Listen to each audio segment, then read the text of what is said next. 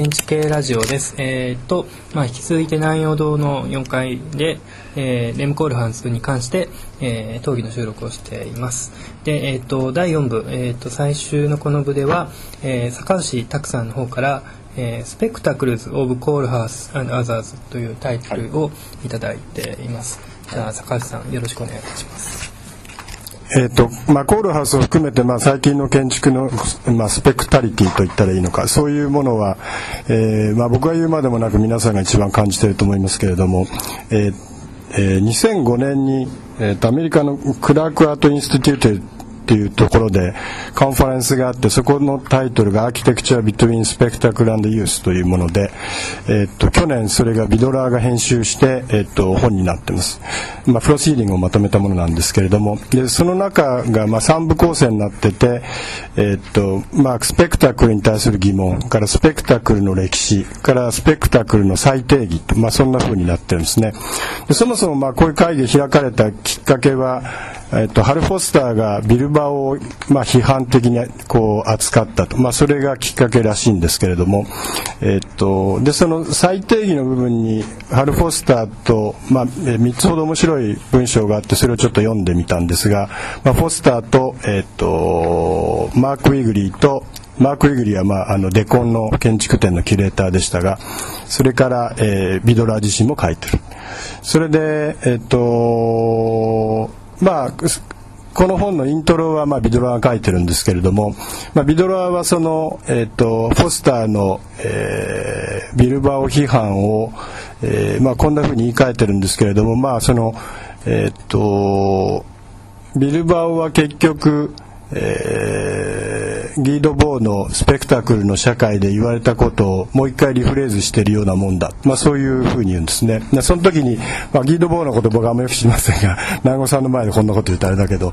えー、っと資本っていうのはイメージ化するまで蓄積されるんだっていう、まあ、そういうことのリフレーズだというふうにフォスターが言ってるとビドラーが言ってる。でそこでビドラーはですねそれを言い換えて、えーとイメージというのは資本化するまで蓄積される。まあ、つまりそのイメージがどんどんどんどんどんどんどんどん過剰になっていくとそれは金になるって、まあ、そういうことだと思うんですよね理解の仕方としては。で、まあ、そういうふうに捉えると、まああのー単にビルバオだけじゃなくてコールハスだと同じだろうみたいなことをビドラはここでちょろっと言うわけですね。まあイントロで。で、えその最低限のところの文章でどういうことを言ってるかっていうと、まあ、簡単に言うとハル・フォスターは現代のスペクタクル建築の、えー、根源はポップカルチャーだっていうんですよ。それでポップカルチャーには2種類あって一つはまあバンハム系列のテクノポップアーキグラムとかそれからもう一つはベンチューリがぶち上げたアイコンだと、まあ、そういうふうに言うんですね。でまあコーラースはアーキグラムの系列にいそうなもんだけれども、まあ、現在はもうそのアイコンポップもテクノポップももうごっちゃになってみんな一緒くただと。しかもその、えーまあ、ベンチュリが言ったところの decorated shed と duck っていう、まあ、その2つが、えー、あったけれども今のコールハースも、えー、ビルゲイリーももうこれは decorated duck っていうわけですね。まあ、装飾化されたアヒルだとこういうわけだでいつまでポップやってんだよって、まあ、最後そういうふうに終わっちゃうんだけどもそれから、えっと、それに対して、えっと、ウィグリーはですね、えっと、タイトルが「えー、寮の歴史」っていう、まあ、そういうふうな、えー、文章を書いてるんですけどもえー、と結局、まあ、そのスペクタクルってのはある種の過剰なんだけれども、まあ、過剰っていうのはまあ量に置き換えられるわけでも建築のデザインっていうのは結局量過剰の歴史だろうとそういうふうに言うわけですよね。結局まあエッセンスとしての建築があるけれども建築のデザインというのはそそこにはなくてあと過剰な部分をどうやってこう扱っているかと。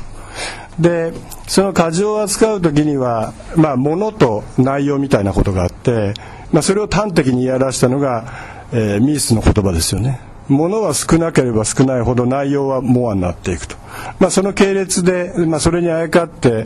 えー、ウィグリーはその次に、まあまあ、ご存知の、えー、レス・イズ・ボアがありさらにコールハスのモアモア・イズ・モアみたいなことがあると。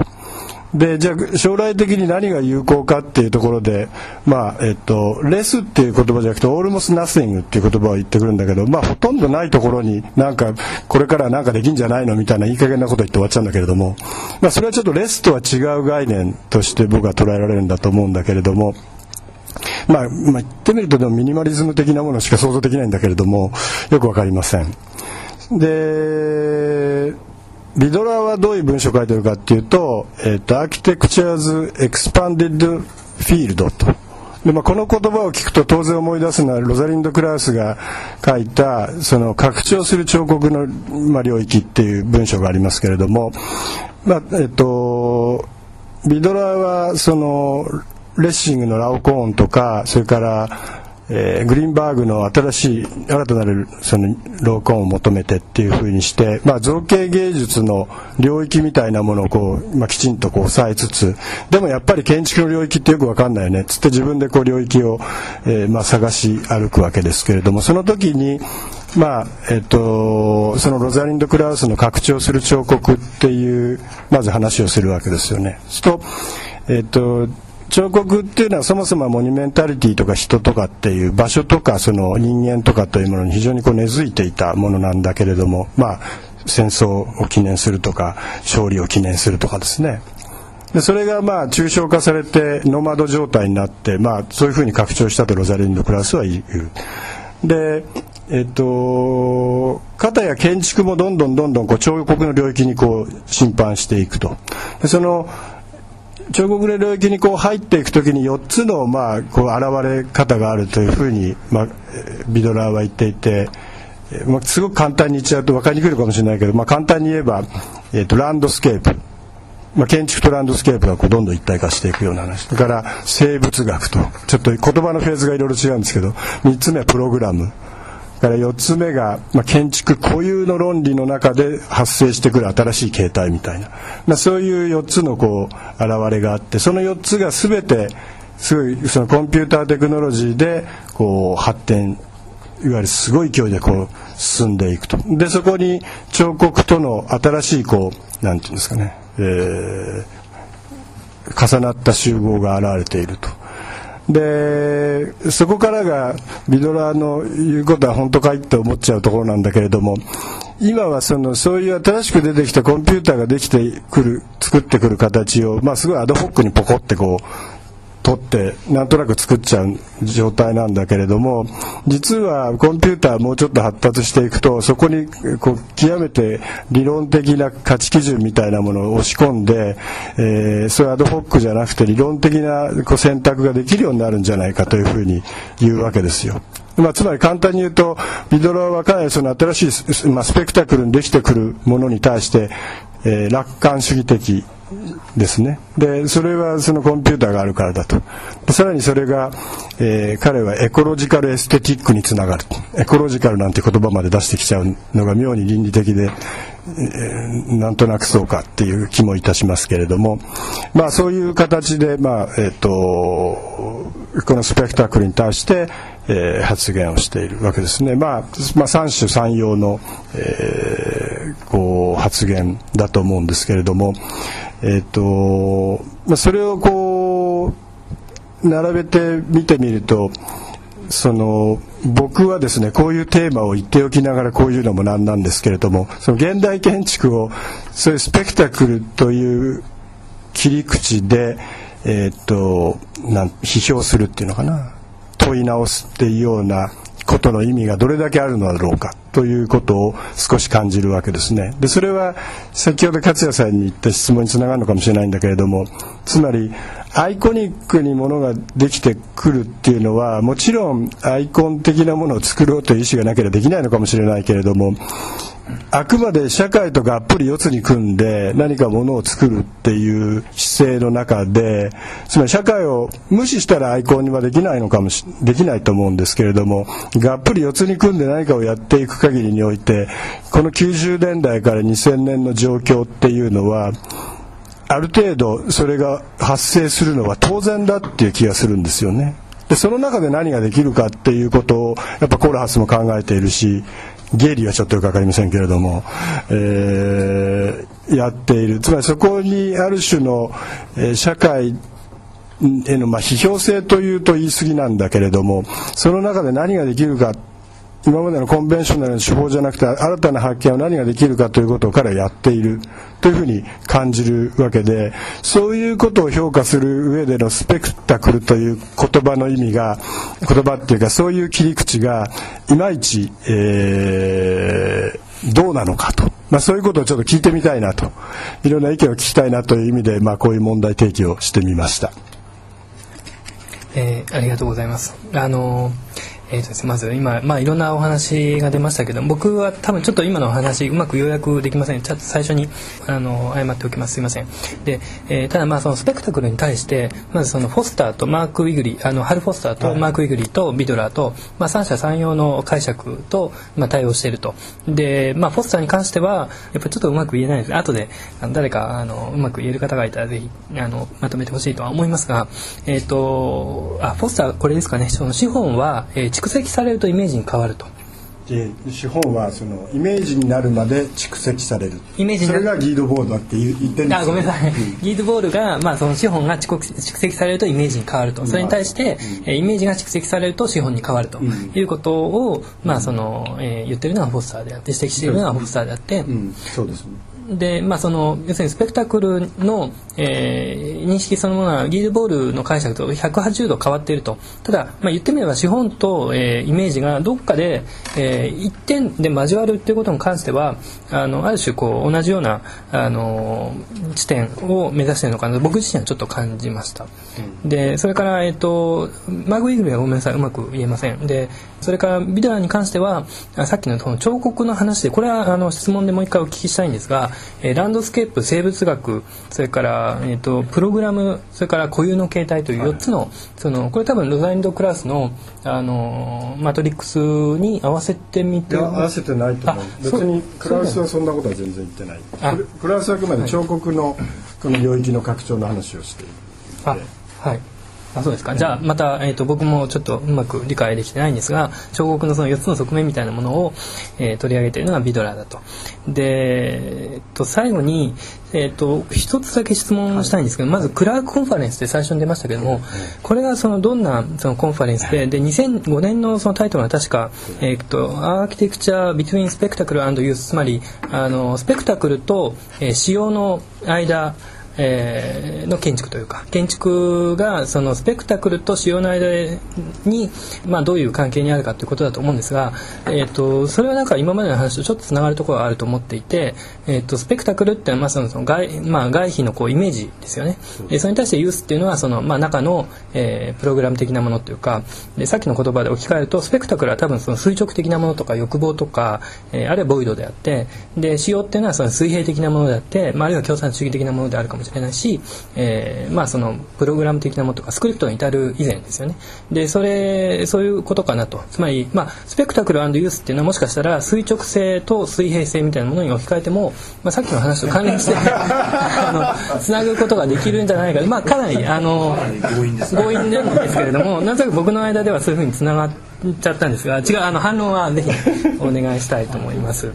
であごめんなさい。それでクラークコンファレンスの説明をもしよければ あの初めて。これはねあのいろいろちょっといろんな人に聞いたんで僕よくわかんないんです。で、まあ、ネットで聞いてもよくわかんなくて、まあ、クラークアートインスティテュートっていう、まあ、学校みたいのがあるのかな。そこで、えー、そういう会議を定期的にやっているようでありまして、えー、提起しておきながらあのそういう、えー、何なのかよく実は分かってません。申し訳ないです。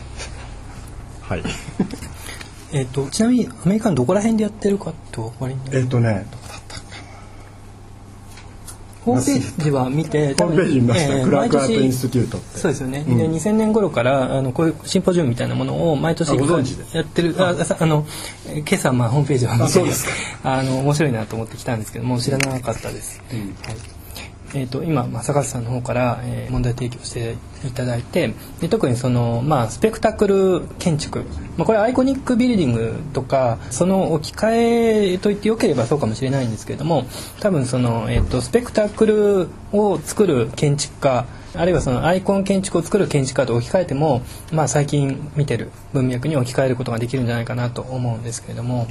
もしも、えーと、坂口さんから問題を何かこう簡潔にこう聞かれるとしたらどういう問題設定になるんでしょうか？そのスペクタクル建築をコールハウスも作ってるっていうことになるんでしょうかね？コールハウスの建築もスペクタクル建築と言えるんでしょうかね？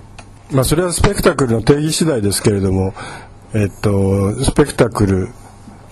なんでしょうね。だからスペクタクルという言葉の意味の中に、それこそ最定義ということがこの中であるぐらいですから、もともとのスペクタクルの意味は、まあ、かなりネガティブだ。否定的な意味合いを持って、見せ物であり、上っ面だけみたいなところがありますよね。だから、えっと、で、それとはまた違う可能性があるんではないかというのが再定義しているところの意味合いだと思うんですね。だその時に、えっと、さっきの例えばですね勝谷さんが言ってたスクリプトがなくなってしまうとただのアイコンになってしまうという話がありましたがスクリプト僕らあれは作るためのプロセスであってナラティブとは違うんですよねきっと。その昔の。そうですね。ただあの今ちょっといいですか、えー、はいはい、その資本がイメージ化されるまで蓄積されるっていうのは面白いなと思っていてだからなんかそのイメージ化されたものを一つある意味スクリプトと言えなくもないところもあるような気がするんです。だからそういう意味では厳密にはナラティブとはちょっと違うんでしょうけれども、つまり今の時代っていうのは建物はどう使ってもいいし人間はどんな価値観を持ってもいいっていうわけなので、あのその中で一つのあの強度のあるあのストーリーを作っていくっていうことが、まあ、スクリプトということだと思うんです。だからそれは、えー、単に建物を成立させるナラティブなものだけではなくて、単純にその中で使うものだったり使う使い使い方だったり、えー、ポリティカルな面だったりカルチャルな面だったりさまざまなものをこうある種、えー、の羅針盤になるものだというふうに勝手に思ってますけども、うん、で、あのー、さっきのあのちょっと僕聞き直してしまったんですがデコレイトとダックっていうのはどういう文脈で出てきてる？えっとこれはフォスターが、うん、あのー、であすみません。フォスターがハル・フォスターがそのえっ、ー、とゲイリーそれからコールハウスまあその2人ですけれども特に、えー、のやっていることがえっ、ー、と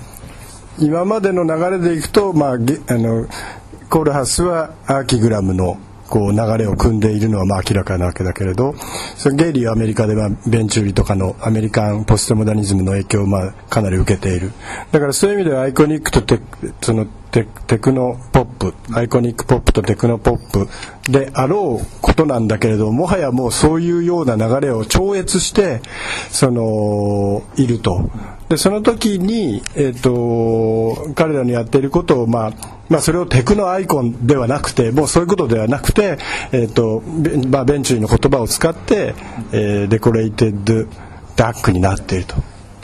えっと、ちょっとあえてですね、まあ、コールハスを弁護する意味で少し話をしてみるとすると、おそらく、あの、フォス、フォスタじゃないですゲイリーもまた、あの、デコレーティブな造形に対してそれを作る手法を、まあ、あるあのカティアとかいろんなものを使って、えー、生産生産システムまで結びついた作り方をしているわけですね。そういう意味である種の統合されたものはあるんですけど、まあ、社会的に言えばあれはやっぱりデコレートシェットダックではなくてデコレートシェットだと思うんですよ。で、えー、クラスっていうのが実はまさにデコレートダックなのかなと。でダックっていうのは要は中身と、えー、本質が一致しているということで。でその一方で中身と外形あ中身と外形 ごめんなさい。中身と外形が一致しているということ。で、えー、それっていうのは要はスクリプトが書かれているということとほぼ nearly な、まあ、ある意味パラレルと言ってもいいんじゃないかと。で一方で decorated なのはまさにそうでそうそうは言ってもそこでできた形っていうのがイメージ化されて流通するレベルにまで来ていると、うん、要するにアイコン化されているっていうことですよねだからそういう意味であのクーラスが decorate duck であるっていうのはまさにその通りで、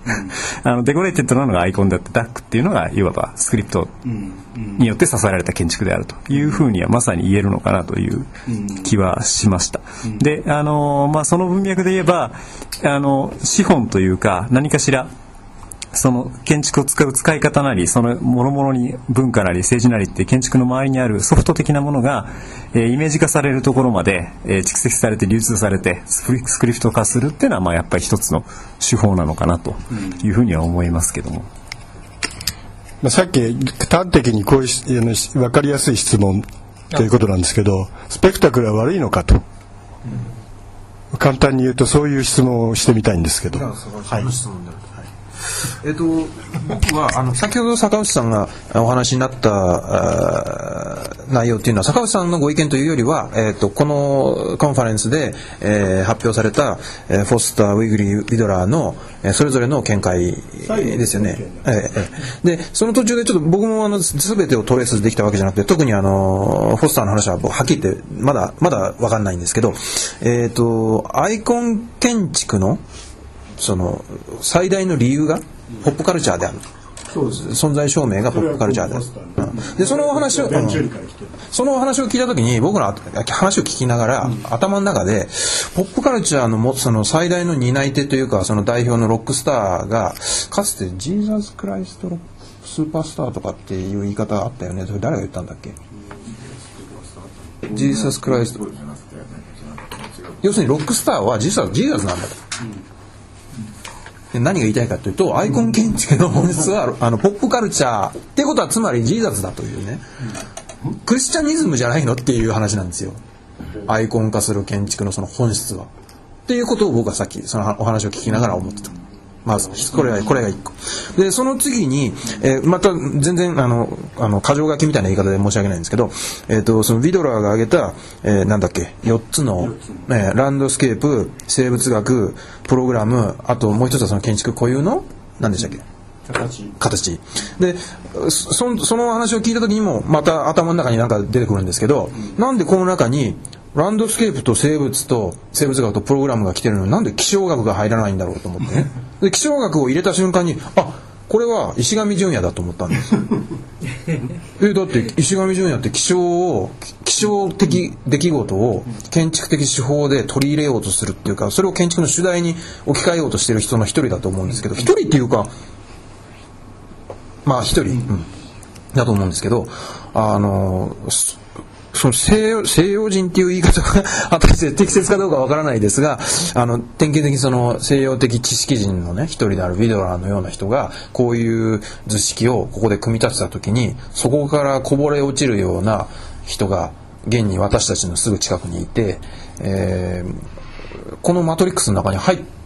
入ってなくてしかも現に存在していると。ね、でこういう事態を彼らは知るべきなんじゃないのかな。だから坂口さんは次のそのコンファレンスに行ってですね ちゃんとその気象報告そう気象報告であのそうそうこうマトリックスがこう用意されたんだけどなんかこういうこぼれてるものがあるんだけどあなたたちこれどう説明してくれるのっていうふうに言ってくるべきなんじゃないのかなっていうふうに思いました。で僕に質問に対する答えアイコン建築スペクタクル。の建築が何でしたっけ？全科学科の判断は僕にはできないですね。とりあえず僕にはできないですね。好きか嫌いかっていうので言えばスペクタクル建築の中にもいいものもあるしそうでないものもあるっていうそういうことしか言えないですよね。そうだね、うん。あすみません。もうもう一つもう一つ付け出していいですか？あの長くなって申し訳ないんだけどさっきのあの第4第3部の時に言おうかと思って、えー、言わなかったあとユリカの原稿で書こうかと思ったけど字数制限で書けなかったほどの一つに、えー、さっき松田さんがみんなに強引なまとめだと。私もそう言いましたが強引なまとめだと言われた時のあのまとめがありますよね。要するに、えー、スペクタクルとは垂直性であり、えー、なんだっけユースユースユースが水平性だと。でこれは全然根本的に僕は間違ったまとめだと思うんですけどそのその具体的な例具体的な理由があの僕の大好きな映画の話にあってですね、えーえー、ダイハードなんですよダイハード。あのくだらない映画の典型だとされているダイハードなんですけどダイハードの第1作目っていうのはあのロサンゼルスに建てられた日系企業のスカイスクレーパーが舞台になってます中富ビルっていうね。でこれはもう典型的にあの垂直のビルの中で行われるあの密室劇、うん、でダイダイハード2っていうのはこれ空港を舞台にしてるんですでえーと、第えー、第3作目のあ、えー、なんだっけな、えー、タイトル忘れた。英語ではね副題がついてるんですけどちょっと忘れて。あまあ忘れていや違う。それは第2作、うん、それだから空港が舞台なんです。で第3作は実はニューヨークが舞台なんです。マンハッタンが、うん、でマンハッタンだからえー、ビルが高層ビルがいっぱいあるじゃないですか、うん、ビルの中が舞台になるかと思いきや全然違うんですよ。あのマンハッタン全体が舞台になってるんです。で特に典型的に舞台になってるのが実はあのセントラルパークなんですね。で僕はこれまあ、ずいぶん前に多分五十嵐君なんかと話してるんですけどあのこのネタを喋ってることあるんですけど、えー、あくまで僕の推測でしかなかったんです。あの1作目と3作目には、えー、実は1作目が、えー、ジョン・マクティアナンっていう監督が作っていて2作目がレニー・ハーリンっていう監督が監督が変わってるんですよ。でも3作目にもう一度ジョン・マクティアナンが戻ってきてるんです。で最近そのアーカインド・アーキテクトっていうビデオの中で僕が初めて知ってこの仮説に確証を得た、えー、証拠があるんですけど、えー、映画を撮ってた時代のレム・コールハスが実は、えー、ヤン・デボンっていう映画監督と一緒に映画を作ってたっていうのがあの中に書いてあの出てきていてそれで僕は確信を持ったんです。えー、さっきのジョン・マクティアナンていう監督は絶対にデリリアス・ニューヨークを読んでいるっていうね。でどうしてかっていうと1作目ではスカイスクレーパーを立っていた。ね、でも3作目ではそれを見事に横倒しにしたんです。でしかも面白いのは1作目でも3作目でもヒーローであるはずのジョン・マクレーンっていう警官は、えー、その環境を支配しているテロリストたち、まあ、テロリストっていうかあれはただの強盗なんですけどが表の空間つまりプログラムでいうところの表の空間を全部支配していて、えー、正義の味方はね裏動線しか通れなくなるんですよ。でジョン・マクティアナンは1作目ではビルのダクトスペースだとかエレベーターシャフトばっかり動き回るんですでそれに対して3作目では、えー、その強盗集団がビルを堂々と占拠してる間に、えー、エレベーターシャフトの代わりに今度はその都市の中の水平的な巨大ボイドつまり、えー、セントラルパークをですねここをあのタクシーでぶっ飛ばすシーンがあったりするんですよね。で同じようにその垂直性と水平性の対比が1作目と3作目の中に綺麗にあって、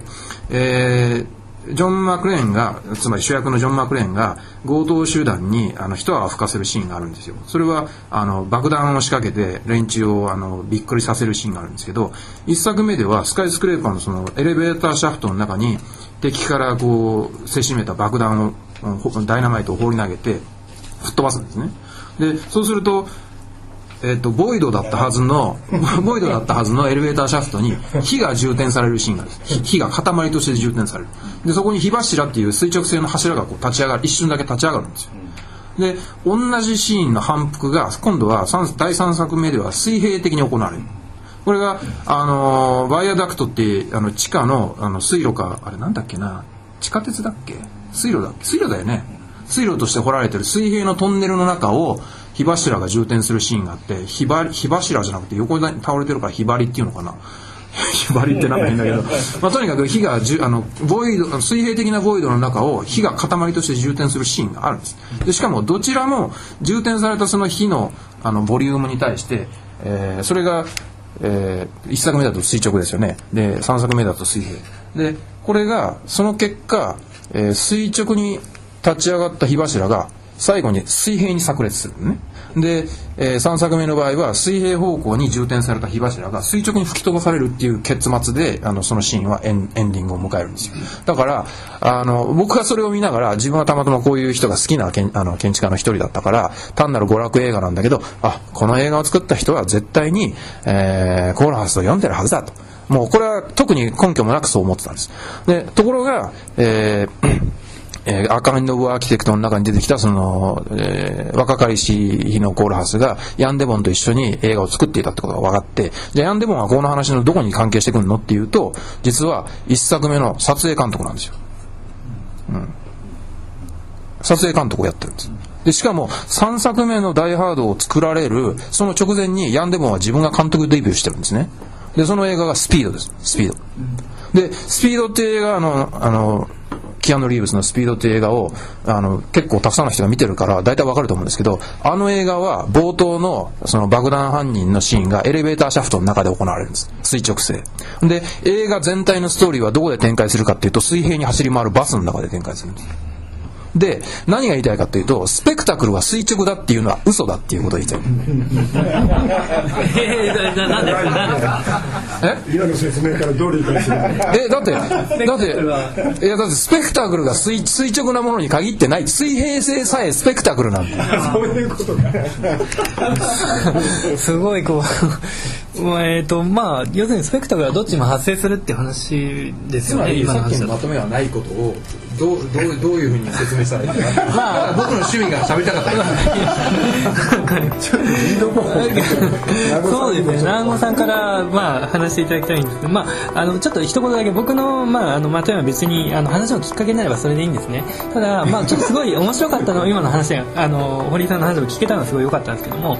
さっきの勝也さんの話でデコレティッドダックとでそのデコレティッドがアイコンでダックがスクリプトだっていう話はあのまさに今までの話がちょっとまとまる感じがして面白かったんです。ただ、まあ、僕ねさっきの話をあのえ重ね合わせ合わせるわけじゃないんですけどもやっぱりそのアイコンはスペクタクルの、えー側だと思うんですね。スクリプトはあるいはその共産主義の側というかアイコンがそのスペクタクルの側で、まあ、それはやっぱり水平垂直になってしまうというのは僕の意見なんですけども